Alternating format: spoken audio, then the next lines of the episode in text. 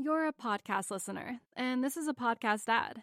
Reach great listeners like yourself with podcast advertising from Libsyn Ads. Choose from hundreds of top podcasts offering host endorsements, or run a reproduced ad like this one across thousands of shows to reach your target audience with Libsyn Ads. Go to libsynads.com now. That's L I B S Y N ads.com.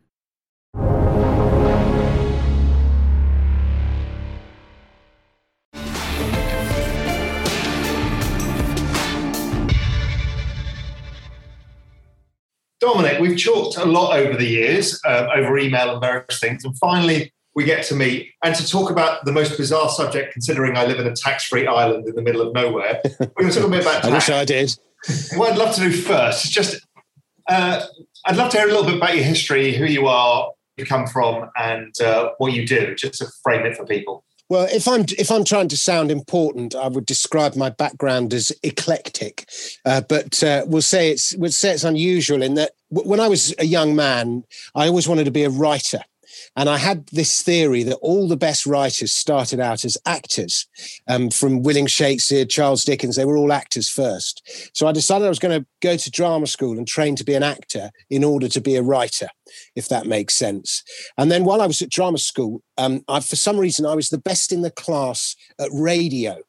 And I got signed up by this voiceover agent, uh, like as soon as I left, and they had me doing voiceovers from the literally the day I left drama school. And voiceovers is it's a weird profession, but back in the 90s, it was very well paid and you get very well looked after. And you don't get quite treated like a celebrity, but you get treated like a very important person without having to pay any of the sort of downside of fame because nobody knows who you are. And so it's quite a sort of nice, comfortable lifestyle that I fell into. And while I was doing that, I had written this comic song um, called The Upper Class Rapper. And uh, I sort of started doing it as a sideline in comedy clubs. And so I sort of became a stand up comedian as well. And by it would have been the early noughties, the mid noughties, 2005, around about then, I'd actually made a bit of money. And I was like, oh, I want to, I want to invest it. And I started reading about everything that was going on in the world. And I went to meet various fund managers. And I got this really bad feeling off a lot of the fund managers that I met. All I just got the impression they were all wanted their little one and two percent. And I was reading on the in the early hours of the morning, I got sort of sucked into the web of gold, and I thought, this is I really like this gold. And I started reading about fiat money and the debasement of currency, and suddenly things like why house prices are so expensive and why the state is so expansive, and all these questions that had sort of boiled away in my mind suddenly became clear. And there were lots of very interesting people talking on the internet james jim rogers and james turk and david morgan and various other people like that jim dines and all these sort of old school um, newsletter writers and so on. I thought i really want to talk to these people. How can i find a means to talk to these people? So i started a podcast and this was in about 2006 and I found that everyone's quite happy to come on podcasts and you know talk to sell whatever they're selling sell their newsletter or their own brand. But i also found that podcasting is the most fantastic way to meet people. And in an hour you sort of in the heightened conversation that is an interview you can get to know someone way quicker than than you know you get through in an hour what you would in you know several meetings and the podcast was was very successful. It became the UK's number one investment podcast. It started out being called Commodity Watch Radio, and then and the, you know the very first person I interviewed was Jim Rogers. You know G- G- George Soros, his partner, the man who helped bring down. And I was like, wow. And one of the things I quickly learned is that in, in, in mining and investment, that particular world was actually bizarrely much more open than the media is. Whenever you go to a, you know, you think the media, it's all about communication and everyone's introducing everyone to everyone. But no, everyone's got their little fiefdoms in the media and they're terrified that somebody else is going to steal their little throne. And so, no, it's a terrible industry for backstabbing and and and not introducing. Whereas in you know in mining, all that matters is the quality of the rock at the end of the day. And it doesn't matter if you're white, brown, black, white, old, young, male, female. It, all that matters is the rock. And I just found that it was just much more open and everyone, you know, you could have serfs talking with lords in a way that you couldn't have in the media. The idea that serfs can talk to lords. So anyway, so I was sort of rather fell in love with this new exciting world, and you've got all these salesman characters that you find in mining who are who are very winning. And then at the same time, one of the people I interviewed was a woman called Merryn Somerset Webb, who um, was uh, the editor of Money Week, and she said, "Oh, we need people like you to come and write for us." And and I said, "Well, I don't really know what I'm talking about." Yeah, it doesn't matter. Just write it. You'll you'll you'll you'll learn. And so suddenly I found myself with a column in Money Week, and things just sort of spiraled from there. And then I was invited to write this to sort of there was a film called Four Horsemen that a guy had made, and it was a total mess. And he asked me to rewrite it for him, which I did, and it became very successful. And then I saw what was possible with that film. It had like millions and millions of views on YouTube. It was all about the global financial crisis. And then from there, I I, I wrote my first book, um, Life After the State, which was all about how we need to reform our system of money. And then while I was writing that, this thing called Bitcoin was invented, which was the free market providing a solution to our system of money. So I think I, Life After the State was like the first paragraph in a proper book that mentioned Bitcoin. And, and then from there, I wrote this book, Bitcoin, the Future of Money, which was the first book on Bitcoin from a recognized publisher. And, and so I saw that, that you know the free market was providing solutions to the to the monetary system to the problems of money. And so i turned my hand to the next big subject that the world needs to sort out which is daylight robbery which is taxes. And um, so that's sort of me and how i got here. And and this is the next book how we save the world is by by reforming our systems of tax. I mean i've been um looking at tax, as I said beginning flippantly, that yeah, I live in a tax-free jurisdiction. I mean, there is nothing tax-free. There's import duties and there's other stuff. But I've been writing in Global Macro Investor about the rise of deficits and that the outcome is going to be more taxes. But you went back in the book and looked at the history of taxes. What's the what's the kind of journey you want to take us through? So to get people to understand this and, and then where you think this is all going. One of the things this this book actually started as a comedy show in Edinburgh, and the in a in a zombie film, you have this idea. One of the tropes of a zombie film is that you have this idea of a zero patient, the patient where the virus started. You know, the bat in Wuhan. That is the zero patient. And if you can get to the bat, if you can get to the zero patient, then the hero of the film can either find the cure for the zombie virus or if he kills the zero patient you know he either finds the antidote or he kills the zero patient and the virus is dead i used to think that society's zero patient if we're going to save society and fix society we need to get rid of fiat money somehow we need a better sounder system of money and you know i used to think that gold was the zero patient and then um, to an extent bitcoin but then i came to realize that actually the zero patient is is a society system of tax. You design a society by the way that you tax it. And I realized that there has never, you know, there's the old saying that the two inevitabilities of life are death and taxes. And by the way, we attribute that phrase to Benjamin Franklin. But actually, it was a comedian who came out with that phrase about 50 years later, uh, 50 years earlier, in a farce from 1716 called The Cobbler of Preston. But the two inevitabilities are death and taxes. But there has never been a society without taxation. Right from the dawn of civilization, taxes in one form or another have existed. You didn't always pay your tax in money. Sometimes you you paid your tax with your labor or with a share of your produce or whatever. And probably in the hunter-gatherer societies that predated civilization, there existed this idea of, of, of, of a sense of duty to the greater collective. So I started to look at the world through this prism of taxation. And once you do that, suddenly it's one of those real light bulb moments where the you know the the curtain is pulled back and you suddenly start to see things clearly. Why things are as they are today why things happened in the past how things are going to pan out in the future. Once you look at the world through this prism of taxation, it it you just realize that not only is taxes in, inevitable, but behind almost every great event in history, there is some kind of tax story, often an untold tax story because taxes are boring. And you start to think, why is tax not taught in the same way we teach English or French or, or maths? Taxation should be taught at school. It's just this incredibly important subject that few people have bothered to write about. So, what is it about tax that outside of that what did you get your teeth into? So you've now got a conceptual framework, which is okay, tax has been around forever. It's the patient zero of the financial system. It's almost how it works, right?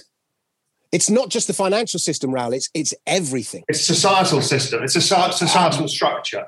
Exact, exactly. Okay, so you get that observation. What do you want to do about it? So why the why the book?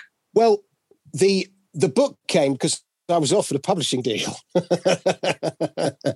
I, it was a book that I wanted to write. I did pitch it before I was offered the publishing deal. But but yeah, it was the sort of the next evolution from money. You know, we've we've we've looked at money and, and the world is aware of the evils of, of fiat money, I think now. But now we we start to look, you know, what else? And we need to sort out our system of tax badly, badly, badly.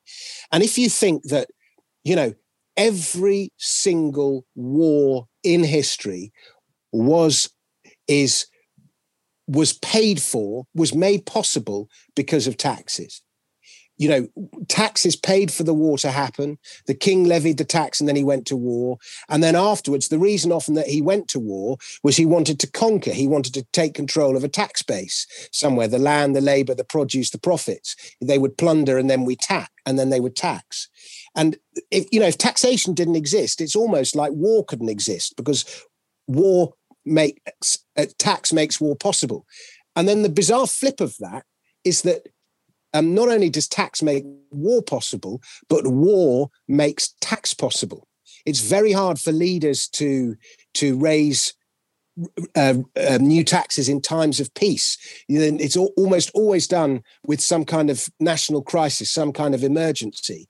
And some recent examples of that would be, you know, ordinary Americans didn't pay taxes until 1942, the Revenue Act of 1942, when income taxes were raised to um, pay for the American war effort. And there was a wonderful song written by Irving Berlin to fill um, Americans with their a sense of their patriotic duty.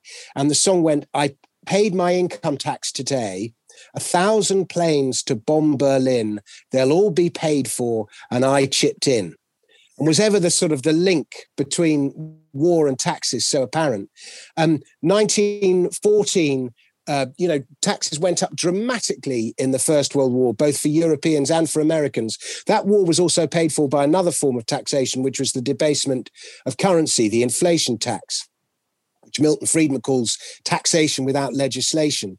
Um, the English and the uh, French and the German countries all took their countries off the gold standard in order to print the money they needed to pay for the war. If they'd been kept, if those governments had been kept within the restraints of gold, war could never have happened to the extent that it did. Um, you know, the American Civil War gave America the IRS.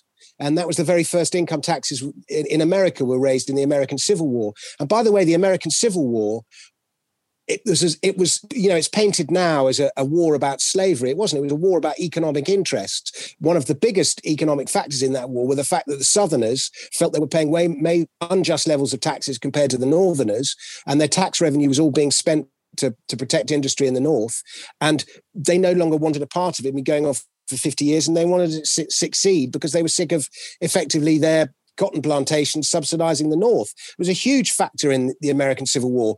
And it goes virtually untold that the Napoleonic Wars gave income tax to the British for the very first time. So there's this incredible relationship between war and taxes. Every revolution in history is some kind of revolt against some kind of injustice justice perpetrated the tax system the french revolution the russian revolution the american revolution no no taxation without representation. And it's not just wars and revolutions it's bizarre things like you know Mary and Joseph were only in Bethlehem to pay taxes when Jesus Christ was born. They went there because Augustus Caesar levied his census had they not been there, Christ wouldn't have been born in Bethlehem, and Christianity could never have evolved in the way that it did. And the, the crime for which Jesus Christ was eventually crucified was forbidding to give tribute to Caesar, non payment of taxes. Um, you look at something like Islam, historians struggle to explain why it is that Islam you know, effectively took control of the whole of the Middle East and North Africa in about three decades. And when you learn that all the countries that they conquered were heavily were, were sick of paying taxes either to the Romans or the Byzantines or the um, Sasanian Empire. And when the Islamic conquerors came in, they were actually grateful for these conquerors to relieve them of the burdens of taxation. That's one of the reasons the conquest was able to happen as quickly as it did. And then the Islamic conquerors said, well, you can either convert to Islam or you can not convert to Islam and you have to pay poll taxes. Uh, and if you don't pay the poll taxes, we're going to kill you. So it was a choice between death, taxes, or Islam. Everyone chose Islam. Who can blame them? And it was like the most e- effective proselytizing tool in all history. And it explains this incredible. And you know, Islam went into a sort of dark age from about 1400 you know onwards. But until the 1400 it was one of the most brilliant societies. Innovative full of trade free markets free thought brilliant mathematicians brilliant architecture. So many it contributed so much to the world and it was built on low taxes. And you know there is a relationship between low taxes and freedom. As margaret thatcher said you can't have um, economic freedom. You can't have freedom without economic freedom. And you look at the great societies in history, they were almost always low tax jurisdictions. And there's a relationship between low tax, freedom of the individual, free speech, free thought, free movement. All these things are all interconnected. And so, as a, you know, tax is like a measure of freedom in a way. And, you know, so in a, in a, totalitarian state, the ordinary laborer earns owns none of his own labor. In a in an anarchy, he owns all of his own labor. In a social democracy, it's about 50-50. You know, so you just once you get going, there's just no end to this subject.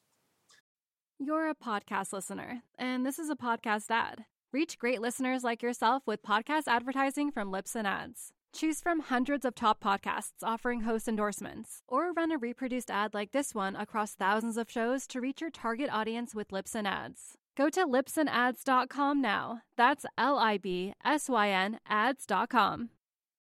Oh, fa- fascinating. Totally fascinating. So here we are, just having fought a global war, which is the pandemic. The, the, the, war against drugs, the war against terror, or the war against COVID? well, the war against COVID had the biggest economic impact of all, right? Because we shut down the world for a year. So it was like a kinetic war. It, it really had a huge impact. And and it's massively damaged governments. So the only answer they have is okay, we need to think about raising taxes. There are some clever ways like carbon credits, you know, the carbon offsets. That's a that's tax via a different method. But taxes on the average person, as you pointed out, in times like this, always go up. And it may innovate as well. What do you think? Where do you think we are now? And where is this going? Well, I mean, it's the problem that gold bugs have been talking about for a long time, which is that governments have been spending more than they earn. But COVID has just accelerated that in a way, in the most dramatic way possible. And I mean, we've got uh, the day we're speaking, I think this is broadcast afterwards, but t- tomorrow is budget day here in the UK. And, you know, the Chancellor's talking about raising this tax and raising that tax. But really, any money that he can reasonably raise by by um, increased taxes doesn't even touch the side of how much they've spent. And, you know, I, I, talk about three, there are three different ways that you tax there's debt, which is a tax on the future. And they're basically monetizing debt now. The Bank of England is printing money and buying government or uh, the Fed or the ECB, whichever central bank you like, is, is printing money, buying government debt. And then everyone says, well, the Bank of England owns the debt. What's the problem? It's just monetization of government debt. But so debt, but debt is a tax on the future. You know, we only finished paying off our World War One debts. I think it was five or six years ago in the UK. And you're like, uh, so my taxes have been going to pay for World War One debts. And, you know, we're in similar levels of debt as we were in World War One. And that is going to be passed on to our children and grandchildren and great grandchildren. And you see the trend rate of growth of GDP declines as the debt burden rises. Of course it because does. Because it's a tax, as you say. It's a tax on the future. So what happens is the overall output of the economy over time reduces. Absolutely. And then, you know, uh, they say debt is the slavery of the free. Uh, and, you know, we talked about the measure of tax and freedom, but debt, it's, it's all in- interconnected. The second way is they inflate, they print money. And that's, you know, as we said, taxation without legislation. That's the most insidious tax of the lot because people don't actually realize it's taking place. But at this point, we have to praise the Lord for Bitcoin because, you know, I remember spending ages trying to explain the evils of fiat money to people. And and you know, I wrote animated videos about it. The Four Horsemen, the film that I, as I say, I co-wrote. I think that almost did more than anything to get the word out about the evils of fiat money. But along came Bitcoin, and you know, it's proved the most incredible educative tool about the evils of fiat money ever.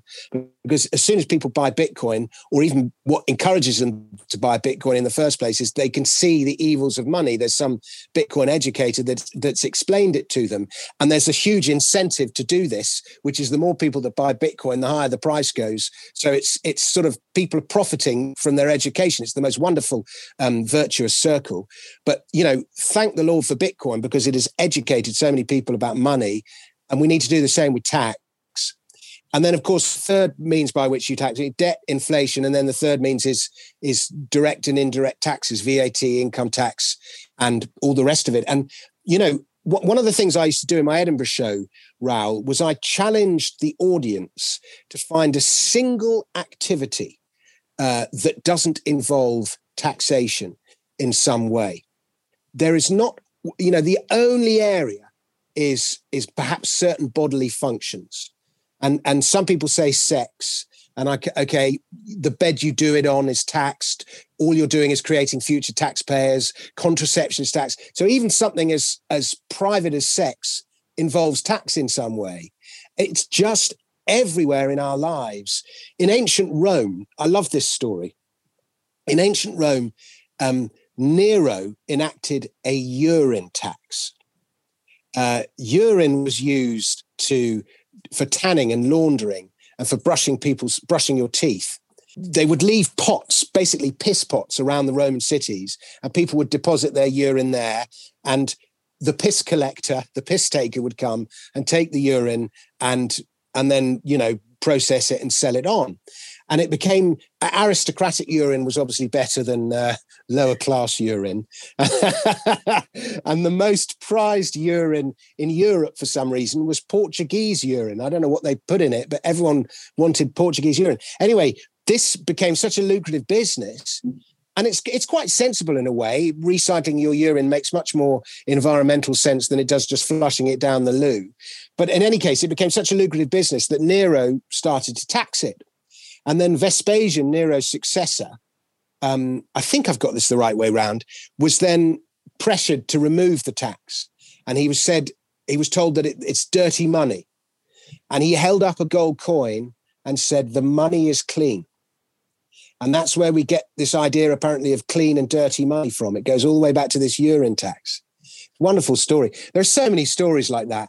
Uh, we'll, we'll come back to them as the conversation goes on. But the the but any, in any case, today, tax is everywhere. You cannot escape taxation, no matter. Even you know, you said you live in the Cayman Islands, and there's very low levels of income and corporation tax in the in the Cayman Islands, but there's still tax everywhere. Yeah, I mean, I can't buy anything without it being taxed. I mean, every so goods are super expensive because the government needs to pay for some services, so they raise tax, and you know, there's employment um, permits and all that. There's tax so there is no tax free. It's just a low tax jurisdiction in the re- in reality. But you know, I want to go back to the second point before we dig into the third point. And tax tax means government. You know, low tax means small government. High tax means big government. Tax means government. The second level, this this kind of fiat debasement tax, is very insidious because you don't see it, right? It doesn't come in CPI, and that's where the gold guys got this dead wrong. It's like they were always like the 70s are coming back and it's Weimar Republic.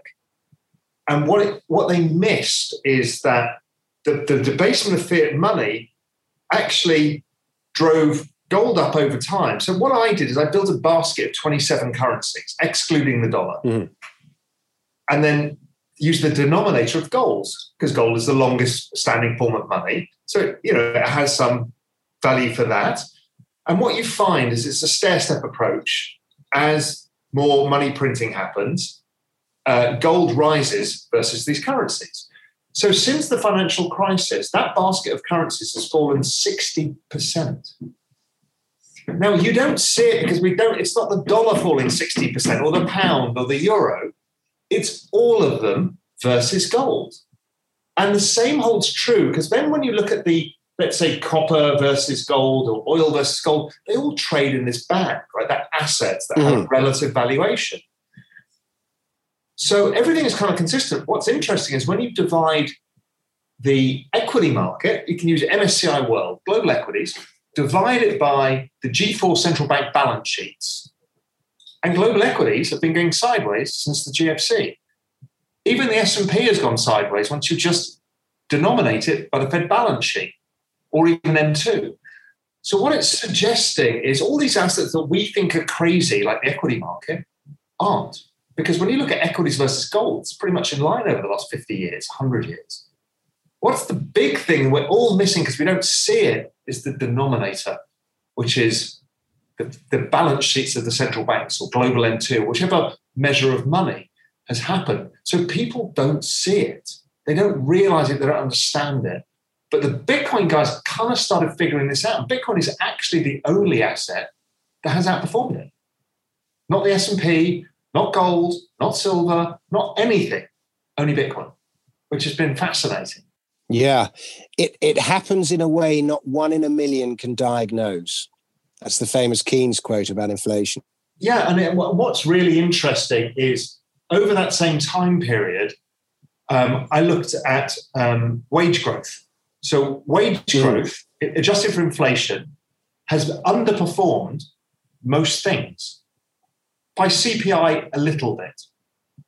But really, the problem has been assets. As this printing has happened, I divided, let's say, average house price by average income. You've lost 70% of your purchasing power in the last 30 years. It's unbelievable. Once you start, how many, how many shares of the S&P you could buy, how much gold you could buy with the average income. So this is what's actually happened. This is why we've got the riots in the streets. This is why we've got the populism. Is people have got poorer without realizing why. And yes, it's globalization and it's demographics that's causing this deflation, particularly in wages, because people get replaced by machines now or by a Mm. worker in Vietnam, whatever it may be. But the problem is, is central banks have thought the way to keep the system alive is by printing money. It's only making it worse. So, and that that's a bad tax. It's awful. The two biggest causes of the inequality gap are, inflation, that process you've just described, and income tax. Because, you know, assets, you're not taxed on your assets unless you sell. And this isn't me advocating wealth taxes, by the way, but you're not taxed on your assets unless you, you sell. And assets actually benefit from uh, asset price inflation, money printing. Whereas if you, you, you know, you're, you're a young man, you start out with nothing, all you've got is your labor your work, and yet you're constantly and heavily taxed on your labor. One. So the guy's got the assets that you want as no taxes, you're constantly have chipped away at. And then two, the money you're paid in keeps losing its purchasing power. So you're taxed twice, while the, the other guy isn't taxed at all. And then so the gap between the two inevitably grows. Yeah, and the wealthy can buy the the assets that offset the printing, which is real estate, gold, equities. Sure. The average guy can't afford them. So it just gets worse and worse and worse. And sure. And what's more, the wealthy guy can leverage. He can get a mortgage against his house. The poor guy can't get the mortgage, and so the you know the the thing exacerbates even more. Um, I was uh, looking through some. I like old watching old adverts and watching voiceovers from the 1980s, and I was watching an old advert for the, the Leeds Liquid Gold Savings Account. I remember that. And this ad, yeah. And so this ad featured George Cole in a sort of Arthur Daley character persona. And he was getting involved in all these different businesses and they were all going wrong. And then at the end of the ad, he goes, Do you know what? I'm just going to put my money in the liquid gold by the Leeds. It's a much better thing. I get 9% on my money. 9%. Now, that's some compensation. Now, in those days, you know, CP, even though they only use RPI, the, the there wasn't China wasn't exporting its inflation. Goods were manufactured locally, so there wasn't the same deflationary pressures on consumer goods. So inflation was measured more accurately. Um, you know, or sorry, RPI and CPI were more accurate measures, I should say, because you know China exported its, it was able to good, make goods much more cheaply, and that put huge downward pressure on consumer goods prices. So that that meant uh, central banks could say, "Oh, look, inflation's really low." But if you know, if you wanted a five percent yield on a gilt, uh, 10 years ago, even 10 years ago, 12 years ago, it would have cost you 100 grand. If you want 5% yield now, it's going to cost you a million pounds or something. No, I'm sorry. If you want five grand, you, understand what I mean. To get a, to get five grand in yield would cost you a 100 grand once upon a time. To get five grand in yield now would cost you a million pounds. Yeah. And they say there's no inflation. And by the way, I think I think the S and P, um, particularly the S and P, and I think the role of of um, uh, ETFs and tracker funds has had a huge role in this as well because the S&P has just become like a you just buy a tracker fund for the S&P you don't have to take individual company risk. And that becomes your savings account. The S&P's like replace savings accounts. The FTSE's been rubbish in that regard. The FTSE 250's been okay but the FTSE 100's been rubbish. But the S&P has been like a savings account. And you know I think maybe government bonds were a savings account before. They're not anymore. But and you start thinking well maybe Bitcoin's the next savings account. Yeah, we're seeing that and the whole Bitcoin thing. I mean, I'm talking to a lot of people who now realize they don't even need to bring their savings back into the financial system because they just take it out of Bitcoin and then put it into like a stable coin and they're earning 8% yields. They're like, oh my God, why do I need to even go back to a bank? Unless I need to buy a house or a car or, you know, engage in the financial system, the, the taxation economy or whatever, the regular economy. So where does this go? there's because there's two differences here. There's what, what everybody would like to happen, and we'll explore that. But what do you think happens over the next 10 years? My view, and I wrote this big article about it, is the rich will leave anywhere that they can to, let, to go to lower tax jurisdictions because the taxes are only going to go up. It's front running an obvious wave. So we're seeing it in the US, everybody moving to Miami and Texas. Um, I'm in the Cayman Islands. I mean, people are selling houses here to Brits, Canadians, Americans, and others, sight unseen. They sit on the internet, they buy immediately $5 million apartments immediately um, because people are relocating here for jurisdiction. Because you can't just have this offshore shell company and all that shit. It doesn't work any longer. You need to relocate. So we're seeing, I'm seeing a huge amount of that. But what is going to happen? Well, this is a trend that was already in place. And, and it, we talk about it in, in daylight robbery, but boy, has COVID accelerated it.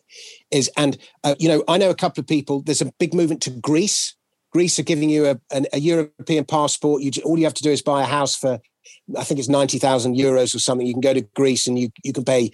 I can't remember the numbers. Portugal is doing similar as well, aren't they? Portugal's doing something similar. They're just trying to track money and there's a and and I know of other places. I'm actually not going to mention the names on the podcast because I want to go.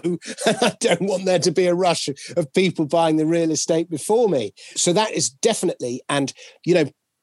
For example, if you want to leave the UK and no longer be a tax resident of the UK, you have to, I think it's three quarters of the year at first, you have to be outside of the UK for. And after a while, it goes back to about half. So you know, it's not enough, as you say, to relocate your business. You actually have to up sticks and go as well. But I think we're going to see a huge rise in this, and technology is making it possible. The digital nomad. And suddenly, thanks to COVID, remote working has been normalized. How many people do you know who haven't left their house for the last six months, certainly in the UK, and they've been able to just do their job from home, and everyone accepts that now? You couldn't do that a year ago. Even if you're an accountant or something, you don't need to be in the office. You had to go in. Now you don't. You can just do it all from home. So remote working has been normalized. More bigger taxes are coming. People are leaving the cities anyway because they're like, why do I need to pay the the tax that is higher real estate prices when I don't even go there anymore? Now the digital nomad, it's quite difficult at the moment because movement is so restricted because of COVID, but presumably that's going to lighten up a little bit. And you will see people doing what Texas, Florida, Portugal, Greece, Cyprus, all these countries are doing, um, making themselves friendly to this new class of, of what Rees-Mogg um, used to call, Lord Rees-Mogg used to call the sovereign individual. But you know, non-dom status was once the preserve of the super wealthy. Now, if you're a 21 year old kid, you look at it and you go, I can go and live in Thailand, or I can go and live in Colombia, or I can go and live in Mexico, and I can do this, get paid the same as I get paid if I live in London. I don't have to, or maybe even paid a little bit less, but the cost of living is so much cheaper and the places are so much nicer. I'm going to go and do that. So you're going to see, uh, and very quickly, you're going to see this digital it's it's people who work in the digital economy in some way can do this, but those that are stuck in the physical economy won't be able to do it quite as easily.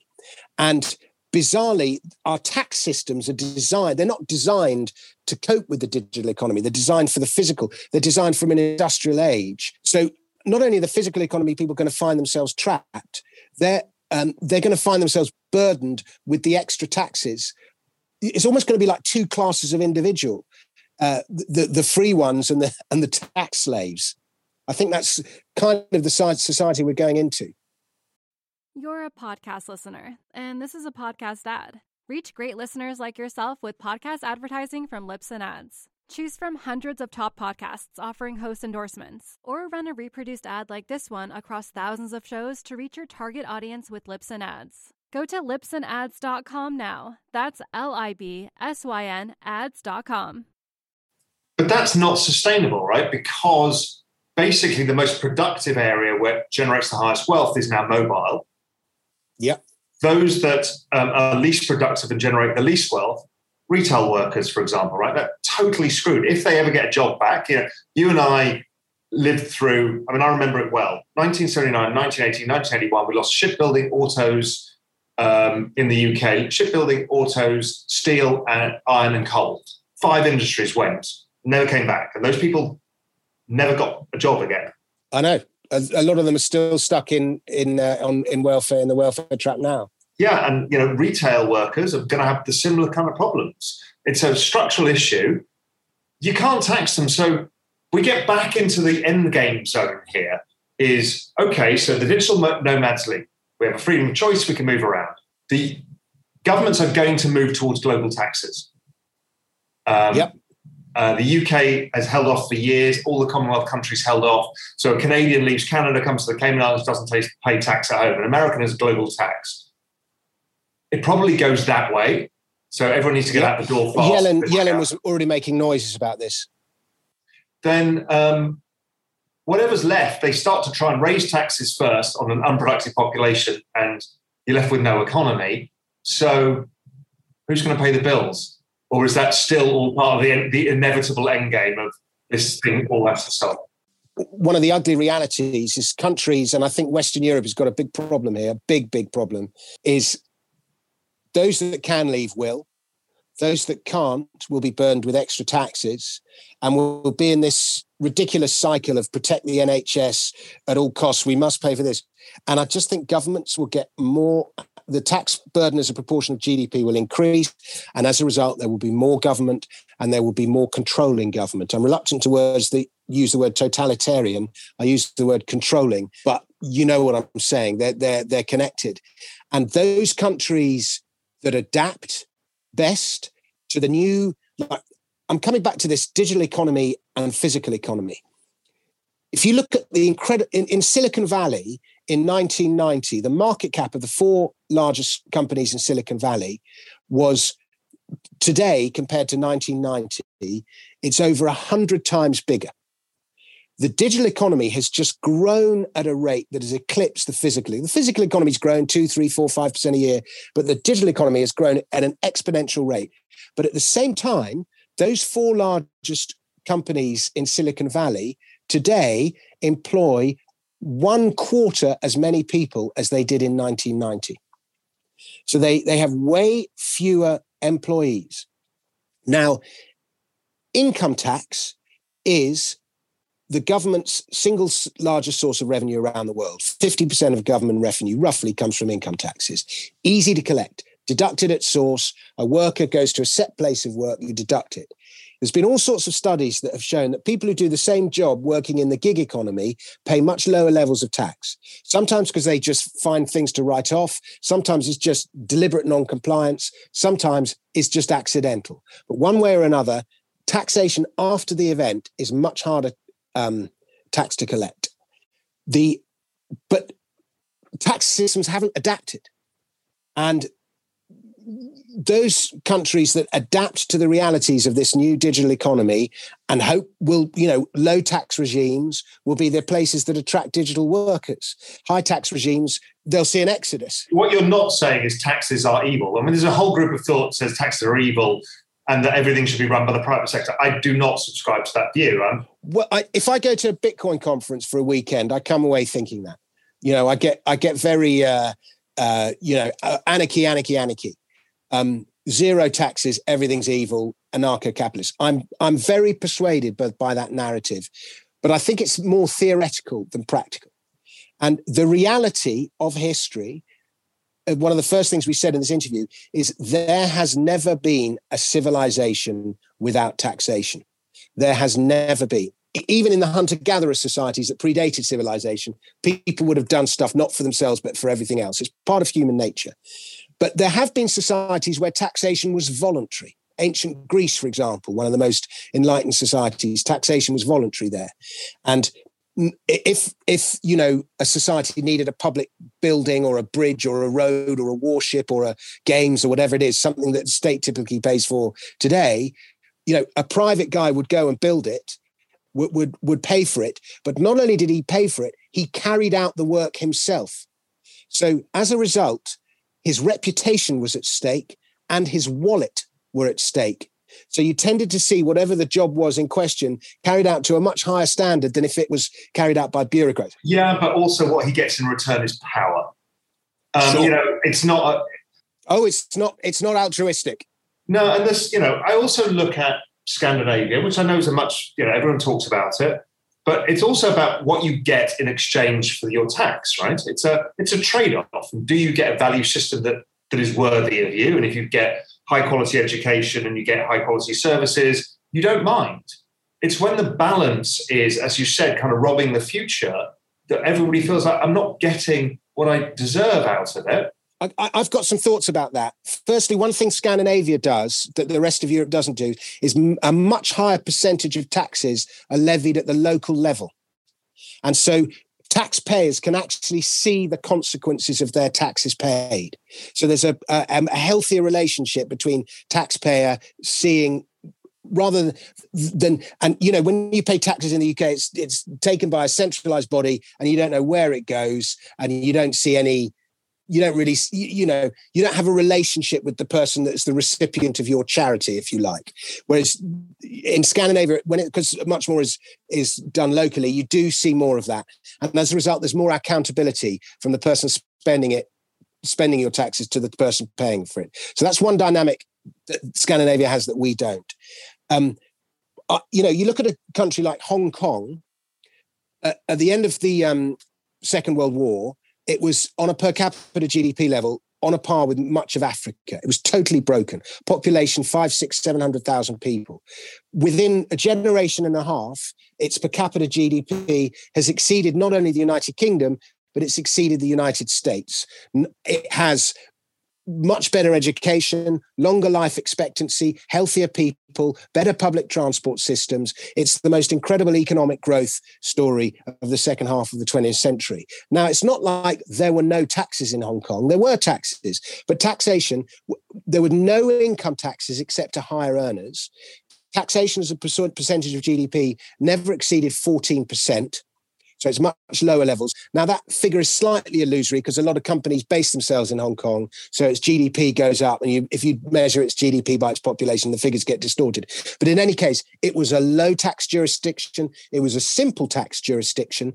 And 40% of Hong Kong's taxes came from land value taxes. Now, in the West, we barely tax the value of land at all. In fact, we tax the property that's on the land more than we tax the land itself. And whereas you, what you should do is you tax the value of the land and ignore what's been built on it. Um, so it taxed, not only did it have much lower levels, it taxed in a different way. And that's, you know, if I was designing Utopia, that's, I would pretty much design it on the basis of Hong Kong. Singapore and Dubai have done similar, and they've both seen explosive growth. Singapore saw how successful Hong Kong was being and copied it. Yeah, and you know, I, I do think the answer is going to have to be, in the end, is probably some sort of low flat tax that's simplified. So if capital gains, if, if capital gains, inheritance tax, income tax, everything was just, let's say, 12% or 15%, right? Nobody's going to leave. It's easy. You get rid of a massive school part of the government, which is all of the administration of taxes, because everything's one number. Yeah, and you, the other thing you need to take, like the UK tax code, the other thing you need to do is cut all the breaks and subsidies, low, simple, flat rates. And yeah, all, they all have to, all of that has to go. All of the shenanigans of yeah. you can offset this and this. It's like fifteen percent. You can't get rid of it. That's it. Yeah, and and and the the bizarre experience with countries that have low levels of tax, low flat levels of taxation, is that often, even though the rates are lower, the the um, return is higher because people are happy to pay. you know, it, and and this was something that the Islamic um, early caliphs used to say at great length. This was one of their things, and, and Arthur Laffer built his idea of the La, Laffer curve on this on the philosophies of these uh, um, uh, uh, uh, early caliphs. So they basically said the basic principle was lower taxes lead to greater revenue. Yeah, and I think by incrementalism, we've gone the wrong way. And I just think because governments are so kind of bankrupt right now, is what we're getting is less and less services for our money. And that's what really pissed people off. I mean, you know, I lived in Spain for 10 years. And, you know, when I was living in Spain for 10 years, I would pay taxes there and I got really good quality infrastructure around me great quality medical care, you know, decent services, fantastic roads. Yeah, the EU sponsored a lot of it. But, you know, I felt like I was getting value for money. But I think a lot of people these days just don't think that's possible because just wages aren't going up and everyone's being downtrodden. Listen, this has been a fantastic conversation. We could talk for hours on this.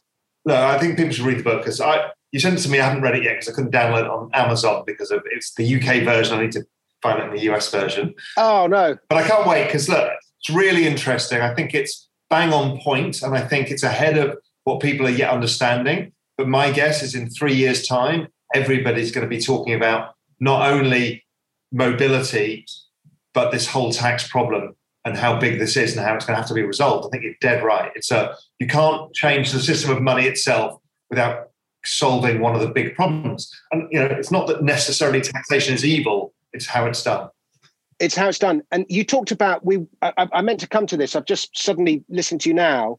We talked about international taxes. International taxes are very difficult when the majority of digital nomads are using crypto. It's much harder to tax and regulate a system of money over which you have no control. And so the whole that's a huge theme and it's going to get much much bigger in the years ahead. And and crypto is the best money for cross border payments uh, which is how people working in the it's the best money for the internet.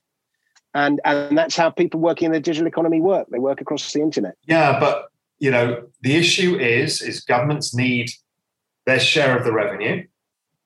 And if their share is too high then money goes into bitcoin and people move abroad. But they own the on ramps and off ramps. So even if you do move to Greece and you want to buy your 90,000 euro house, you can't open a bank account with your crypto money. You're fucked. This is, they, we have to play with them.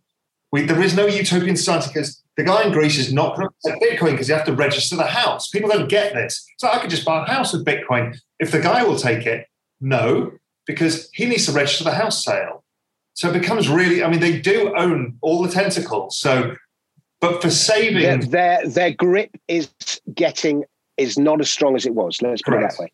Correct. And there are ways that, you know, people can get around stuff. But I think trying to avoid taxes altogether is going to, going to land you into more trouble. No, you can't. you I mean you can you can skip income tax here and there and become non-dom, but you still can't avoid taxes. You have to pay sales taxes, and you know you can't avoid them altogether. They they are inevitable. Yeah, fascinating. Listen, really really enjoyed it. Thanks very much, Raoul. Real pleasure talking to you.